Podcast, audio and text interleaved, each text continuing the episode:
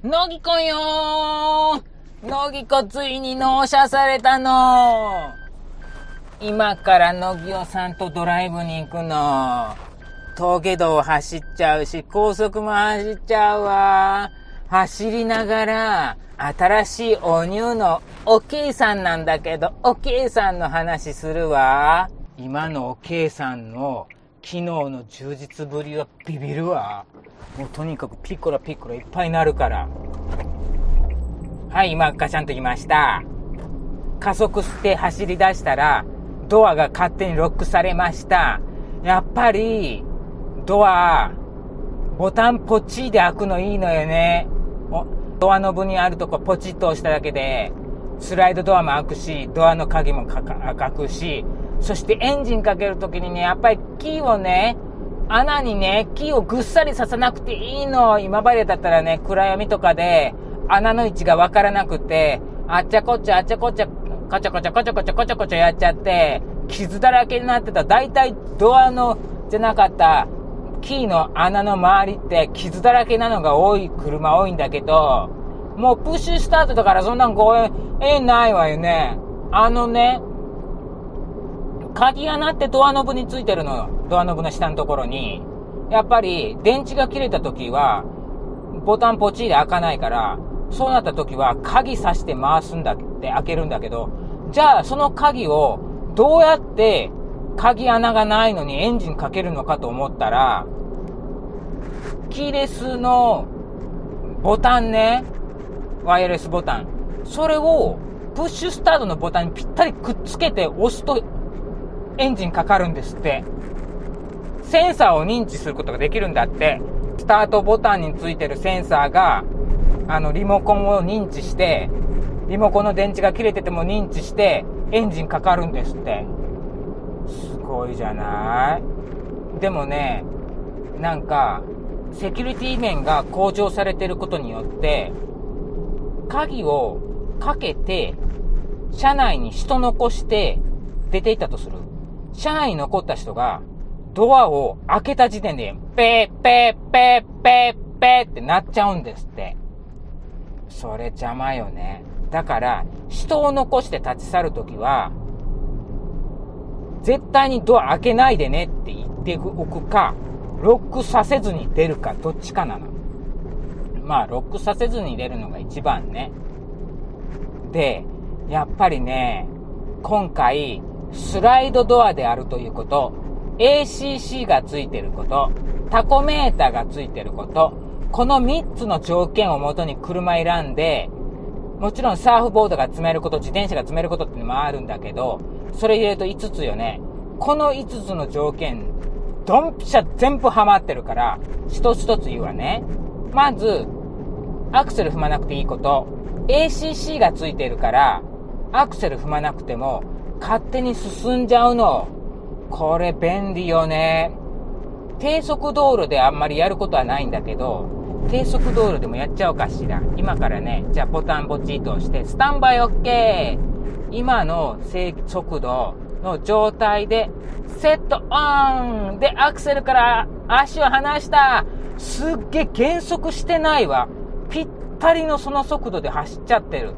しかも、車間距離を長い、短い、中ぐらいで3つ設定できるから、その車間距離を保ってぴったり進んでるの。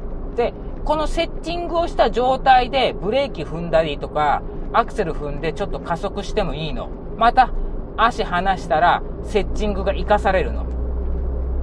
で、スピードの調整っていうのを、最初アクセルを踏んで、調整したいスピードまで加速させといてからセッティングオンにするんだけど、一旦セッチングしたら、あとは、ポチポチボタンでスピード変えられるの。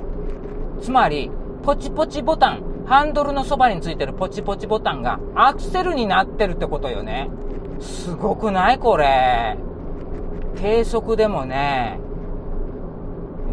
これほんとね、足が疲れてくるっていうことが、乃木子じゃなくて、乃木尾さんの場合はあるから、乃木尾さん、乃木尾さんね、足がすぐつっちゃうの。だからね、アクセルに足を置かなくていいの。これ快適だわ。そして、やっぱりね、オターボさんなの。オターボさんだから、加速いいわ、これ。当番車線なんかも一気にガーンと上がるし、前のポンコツ OK さんってエンジンうなってたのはバーンバーンバーンって、おっと前の車がすごく減速したわ。規定のセッチングしてるスピードを下回ったわ。でもちゃんと減速してくれるの。前に合わせてくれるの。便利だわ、これ。これね、効率よく調整してるから、燃費も良くなるんじゃないかしら。で、バーンバーンバーンとね、うるさいエンジン音だったんだけど、今度のお乳のおけいさんはポンコツから卒業して、お乳おけいさんだからね、しかもターボよ。乃木子のね、車人生、あ、乃木おさん、もうくどいわ。どうでもいいわ。乃木子の車人生初のおターボさん。おタボさんなの。おタボおけいさんなのよ。もちろん、もともと、おけいさんはパワーないし、ない上にスライドドアにしてるから、重いから、ターボつけて、やっとスライドドアじゃないおけいさんのノンターボと同じぐらいのパワーなの。乃木子ね、市場でスライドドアじゃないやつ乗ったことあんの。車体軽いの。ノンターボなの。めちゃめちゃエンジン回ったの。え、こんなに走るの？こんなに加速いいのって思ったの。今の、いわばポンコツオ計算の後継者みたいな感じのやつやつね。同じグレードじゃないんだけど、うわ、今のスライドドアンじゃない、ノーマルの OK さんってこんなに走りいいのってびっくらこいたの。これから、あっとピッピになったよね。今ね、車線越えちゃったの、カーブで。これね、カーブした時に、車線越えようとすると、ハンドル軽く切って元に戻そうという力が働くの。これ、低速の時はオフにしとった方がいいの。なぜかっていうと、左側をおバイクさんとかおチャリンコ様が走った時どうしてもちょっと右に寄っちゃうじゃない？それで大きく膨らみすぎて、センターライン越えちゃうと、ピピピピピッとなった上にしかもハンドルキュッと切ってくれるから、戻そうとしてしまって、逆に、チャリンコやおバイクさんに近づいてしまうから危ないの。なので、ここは、じゃあピッピッピッピになるのをオフにするのは、ちょっと面倒なんだけど、車線はみ出したら、それを戻してくれる機能は、オフにしたら、下まんまになる。エンジン切ってもね。次エンジンかけてもまたオフのままなので、これはちょっと便利だわ。今ね、前の車ね、減速したからね、すっごい減速がかかったわ。もうエンジンブレーキめちゃめちゃかかるようなぐらい、今、今め、め、め、めちゃめちゃ減速した。めちゃめちゃ減速したわ。でね、スライドドアだからどうしても燃費が悪くなるので、できれば燃費よく走りたいの。ネットの書き込みに、平均が15キロ、16キロなんだけど、20キロ走ったっていうのを見たので、と考えたら、丁寧に走ったら20キロ走るんじゃないかって思ったの。極力、急加速、急発進、急ハンドル、急ブレーキ。急がつくことを一切やらずに、ノロノロノロノロノロと走り出すっていう。抜かれるぞっていうぐらい。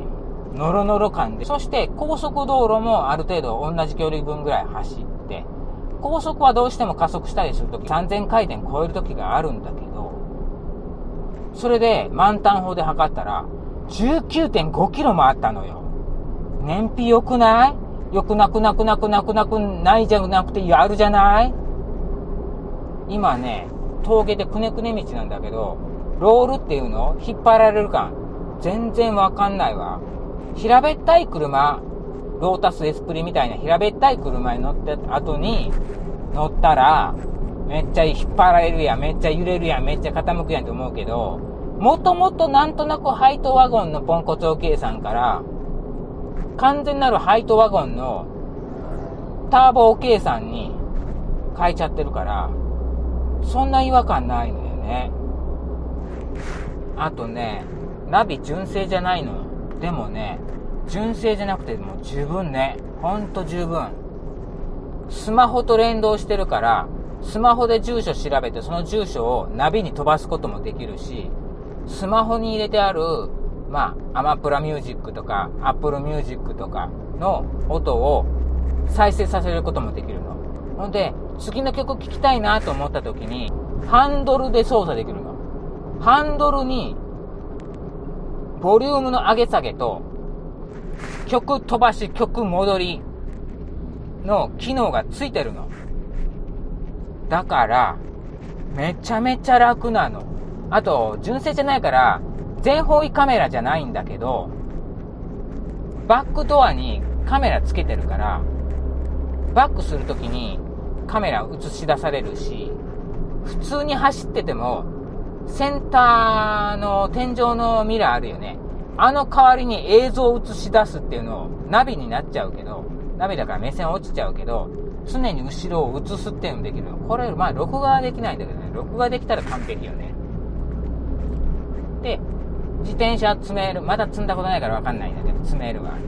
で、サーフボードを積むために、運転席の上にもアシストグリップね、あの、乗り降りするとき掴むグリップ。あれをつけてもらったの。普通は運転席の上にはつってないの。わざわざつけてもらったの。それによって、天井についてる助手席と運転席のアシストグリップを紐で縛り、後部座席の右と左の上についてるアシストグリップ同士を紐で縛る。そしたらその紐と天井の間に隙間ができるから、そこにサーフボードを乗せると、ノキコのロングボード乗っちゃうのよ。で、長いから結構前に突きれるんだけど、おミラーさんと天井の間の隙間がなかったら積めないんだけど、このオタボ計算は、その隙間が十分に確保されてるので、ロングボードも積めちゃうの。え、こんな長いボードが積めるの？っていうぐらいに積めちゃったの。2 m 40だったっけ？それぐらいの積めちゃったの。で、もう1枚積みたい。さすがにもう1枚天井乗せられない。となった時になぜかというと、まっすぐじゃなくて、ちょっと斜めにしないと、ミラーと天井の間の隙間に刺さらないので、斜めにしちゃったことによって1枚しか乗せられないんだよね。で、もう1枚はどこっていうとなると、運転席と助手席の間の肘掛けがある隙間、肘掛けね、取ってもらったの、のけてるの。そこにぶっ刺すことができる、立ててね。で、ボード自体はそれは短いから、ナビも触れるし、幅も狭いから、隣に座ってる人と会話もできるし、左後方も目視で確認することもできる。よくなくない？なくなくなくなくなくなくない？スライドドアだし、ターボだし、ACC だし、タコメーター、ガラスに映るし、バックカメラついてるし、あとね、ナビしょぼくてもいいから、音響に力入れたいということで、ハイレゾ音源が聴けるスピーカーを、カロッテリアね。カロッテリア。ね。もう一度言うけど。それのスピーカー、ハイレゾ音源がつけ、ハイレゾ音源が聞けたらそこそこいいスピーカーになるんじゃねえのって思って、つけてもらってるんだけど、いいね。もちろんね、ソニーの、あめっちゃ減速してる。ちょっとオフにしよう。ソニーのワイヤレススピーカーの方が、どんどんシャリシャリ感はめちゃめちゃ良かったのよ。でも、それ、室内用のスピーカーだから、車内に積むと高熱に弱いし、そろそろバッテリーも寿命決めてるから、ナビにしようと思ってたんだけど、ナビもスマホと連動できますよっていうのを念押して確認して買ってるんだけど、これがいいね。すぐ繋がる。ソニーのワイヤレススピーカーって、一度セッティングしても、次お互い電源切って、まあスマホは電源切ることはないけど、離れた時に置いて、お互いくっつけた状態で自動で繋がるかといったら繋がらないの。はい、当番車線よ。一気に加速するわよ。当番車線よ。加速するわよ。うわー、普通車抜いた。普通車抜いたぞ。ここ抜きだいいねアクセル全然ベタ踏みしてないのに、さーっと登ったよ。もちろんターボだから、マニュアルにエンジンすぐ切らないでくださいってあるのよ。やっぱりね、結構燃えてるんだと思うんですよ。だから、クールダウンが必要なので、ちょっと冷やさないといけないから、だと思うんだけど、すごいわ、音、この、おけいさんの、なんかカタカタうるさいわね。あのね、あの、ボトルホルダーってカップホルダーね。あれがね、あの、牛乳パックみたいなやつの、お四角いやつもはまるようになってるから、割と、大きいの。だから、細めのペットボトルを入れると振動でカタカタカタカタカタカタカタカタカタカタって揺れちゃうの。だから今ね、収録の邪魔になるからペットボトル取り出して、足元の方にもペットボトル刺すところがついてんだけど、ここにね、ポカリの大きいボトルの、細長い方のボトルの上半分をハサミでぶっちょん切ったやつを突き刺してね、ゴミ箱の代わりにしてるの。だってカー用品店でゴミ箱買ったりするとお高いじゃない ?2000 とか3000するでしょ？ゴミ箱だけで。安いのもあるって。でも安い、でもね。だったらペットボトルをぶった切って、足元にあるドアポケットの足、ところのカップホルダーにぶっ刺せたら、ゴミ入れになっちゃうの。大きなゴミってそのまま持って帰るじゃない？ちっちゃなゴミ、鼻ゴミクシュクシュって噛んだ時のゴミとか、お口クチクチっと拭いた時のティッシュとかね、入れたりするゴミ箱にちょうどいいのよ。やっぱりね、お金かけずに済むもんは済ましたいわね。でね、えっと、あの、カタカタのカップホルダーの話を置いといて、やっぱ回転数を見ながら走りたいの。低回転が燃費から、高回転になりすぎないように、アクセル、オートマだからアクセルをぐーんと踏んでたら、ぐーん、ぐーん、ぐーんって踏んでたら、どうしても回転数上がっちゃうじゃない？一旦アクセル緩めることによって回転数を下げることができるんだけど、やっぱり回転数見えてた方が低燃費走行に向いてるじゃない？でね、でもね、あの、ちょっとおしゃれさんなお車だから、本来のメーターのところにタコメーターついてないの。イカ3メーターもないのよ。ダイオウイカメーターもないの。だけど、フロントガラスに、スピードメーターと、タコメーターが、と、今シフトがどこにあるかな映し出されるの。ちょっと前の高級車にしかなかったような機能が、おけいさん、お乳のおけいさんについて、そう、おけいさん買ったんだけどね。お乳のおけいさんのフロントガラスに、今 0km スラッシュ H。回転数0。完全止まってるから。アイドリングストップで。アイドルじゃないの。のぎこアイドルがストップしちゃってるの。だからアイドリングストップなの。あと、シフトノブが D にあるのわかるんだけど、これだけじゃなくてね、道路標識読み取って表示してくれるの。だから今、この道路は何キロメートル毎時で走らなければならないかというのを、標識見逃した後ではわからないじゃないあれ？ここの道って何キロが上限だっけ？っていう。ちゃんとね、メーターにずーっと表示してるから。わかるの。すごいわ。その区間の間はずっと表示してくれてるのかどうかよくわかんないんだけどね。もう、乃木くんね、もうすぐね、高速道路に乗っちゃうの。ぐんぐん加速しちゃうわ。うふーん。あとね、何かしらね、あとね、後部座席のぎこ人乗せることはあまりないの。自転車とかサーフボードを乗ることが多いんだけど、まかり間違ってお人様を乗せてしまった場合、K ってどうしてもエアコンの風が後ろまで行かないとかあるじゃない天井にね、サーキュレーターついてるのよ。扇風機ついてるのよ。扇風機って冷えないじゃないかって。違うのよ。エアコンの風を後ろに送るための扇風機がついてるの。でもね、これ、のぎこね、正直言えば、いらないの。いらない子ちゃんなの。これがなかったらね、サーフボード余裕で積めるの。もちろん積めるから買ったのよ。でもない方がいいの。ない方がさらに余裕で積めるの。今から高速のラインにウインカー入れて入ります。矢印の先はインターチェンジです。もちろん ETC 入ってるわよ。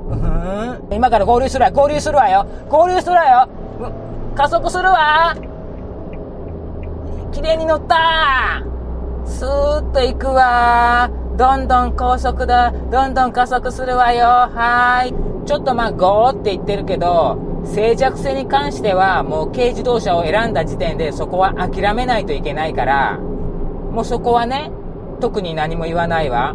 前の車よりも静かだから。前の車って高速走ってた時の音がうるさくて、ラジオなんか何も聞こえなかったの。これ余裕で聞こえるし、し、会話もまともにいけるわ。うん、とにかくね、ACC とタコメーターがフロントガラスに映るっていう、あと、プッシュスタート。この3つだけでも素敵なのに、それにさらに輪をかけて、あのね、オートライトなの。今の車って、オートライトがほぼ義務化されてるんですって。営業さんが言ってたわ。あのね、ちなみにね、野木さんの担当してくださってる営業さんって、名字が全く一緒なの。え、だから、野木野木さんでしょ？だから、営業さんの名字も野木さんなんの。これは運命感じちゃってね、言ったの。名前一緒だから買いますって言って。これ運命なの。でね、他の機能は、オートライト。オートライトだから、欠点もあるの。高架橋の下をくぐっただけで勝手にライトがつくの。そしたら高架橋の下くぐってるだけだからすぐくぐり抜けるじゃん。そしたらもうライトつける必要ないの。なのにしばらくライトつけっぱなしで。で、お車さんが、あ、しまった、ごめん。高架橋の下やった。隣じゃなかった。切るわっていう感じで、5面までの気づくにタイムラグがあるから、自分で切った方が早いの。じゃあこのオートライトをオフにできるかっていうとできないの。もうオートが、もうスイッチが自動的にオートになるようになってて。もちろん手動でライトをオンにすることはできるけど、オートライトそのものをオフにすることはできないの。これはちょっとね、いちいち下くぐるたんびに、立体コースは多いのよね。野木子の住んでるところ。オシティだから。だからね、どうしてもね、勝手についちゃう回数が多いの。ああ、でもついちゃうといえばね、ホグランプ。久々にね、インテグラ、かっこインテグラ以来のホグランプつけたの。明るいわね、夜走ったけど。もちろんヘッドライトは LED よ。室内灯が LED じゃないのは残念だけどね。室内灯はね、オプションだったの。まあ、いいわ。別にライトなんて明るければそれでいいんですもんの。うん。今ね、ACC セットしてるっていうのがね、フロントガラスに表示されてるから、あの、表示を切り替えない限りフロントガラスにはずっとね、今の設定キロが出てるんだよね。84km 毎時で設定したんだけど、前を走られてるお車さんが遅いので、実際は 78km 毎時で走ってるの。すごいよね。ちゃんと前の車を認識して、ちょっと減速してるの。あとね、あ、そうそう。オターボさんの車多いと思うんだけど、シフトレバーとハンドル、本川巻きよ。乃木子ね。じゃあ、乃木代さんね、車何台も乗り継いできたけど、ここが本川巻きなの初めてよ。本川巻きだったらどうなのかっていうと、全くわからないけどね。高級感よ。乃木子でしたドライブビュンビュンもうこのまま家に帰っちゃうの、乃木子さん。つまんないわどこも連れてってくれないの？乃木尾さん。